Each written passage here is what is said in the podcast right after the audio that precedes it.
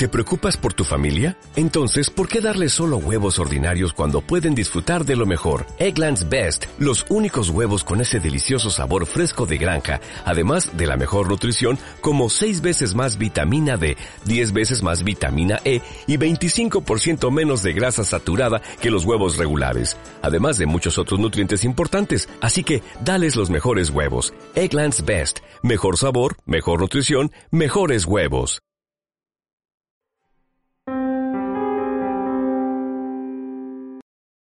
Si creciste en la época de los 90, tal vez puedas recordar la gran campaña mediática que se hizo para poder localizar a Daniel Arizmendi López, mejor conocido como el Mocho Orejas, a quien se considera uno de los criminales más prolíficos de la historia de mi país, México. Hoy veremos su historia. Daniel Arizmendi nació en la ciudad de Nezahualcóyotl el 22 de junio de 1958, en el Estado de México, en una familia de escasos recursos. Él estudió hasta el primer grado de secundaria y se dedicaba a trabajar con su padre en una fábrica donde producían bufandas y demás productos de tela para bebés. Al dejar ese empleo, se volvería por muy poco tiempo un elemento de la policía estatal, aunque no duraría mucho ahí ya que conocería a alguien que le diría que robar coches era un negocio más redituable. Desde muy temprana edad, él empezó a cometer actos delictivos. A los 15 años fue detenido varias veces por robo de autopartes y de coches, siendo atrapado varias veces. Pero, debido a su minoría de edad, al momento de los crímenes, fue puesto en libertad.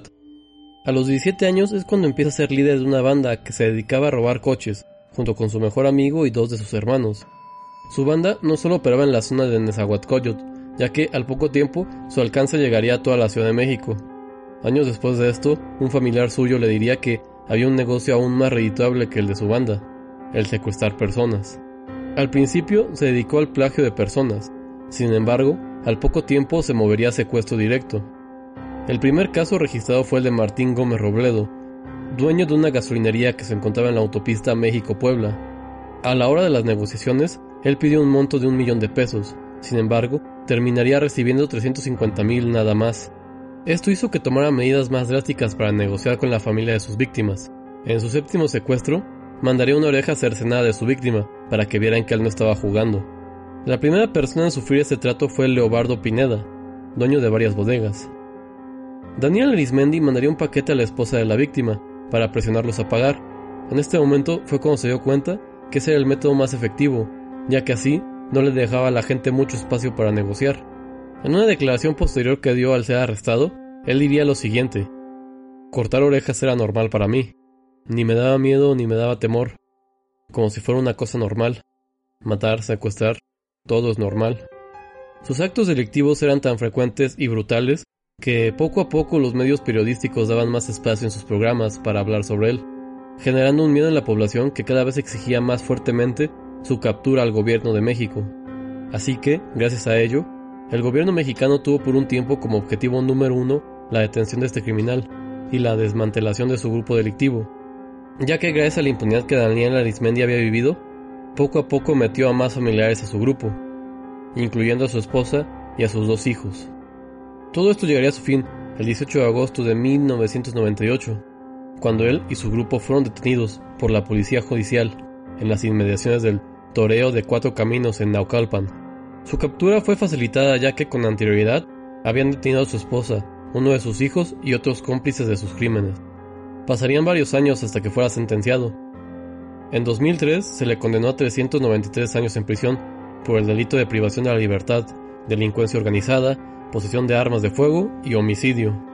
Se estima que entre 1995 y 1998, Daniel Arizmendi, el Mocho Orejas, secuestró alrededor de 200 personas y obtuvo más de 160 millones de pesos por los rescates de todas sus víctimas. También declaró haber matado a 3 personas. En otras declaraciones, dijo no arrepentirse de sus actos delictivos, y si volviera a nacer, pero ahora con dinero, volvería a secuestrar y a matar, ya que se había vuelto un vicio para él, como si se tratara de una droga. Y bueno, esto ha sido todo por esta ocasión. Este es un caso un poco más corto, pero realmente es violento, es algo que pasó aquí en México. Yo me acuerdo mucho que en los noticieros salían información sobre el Mocho Orejas, me acuerdo que ponían mucho sus fotos porque... creo que uno de los motivos que llevó a su encarcelación, aparte de lo que relatamos, es que pues, la gente ya lo está empezando a reconocer más. Entonces sí fue una parte pues muy grande de los 90s aquí en este país, y pues, a principios de los 2000.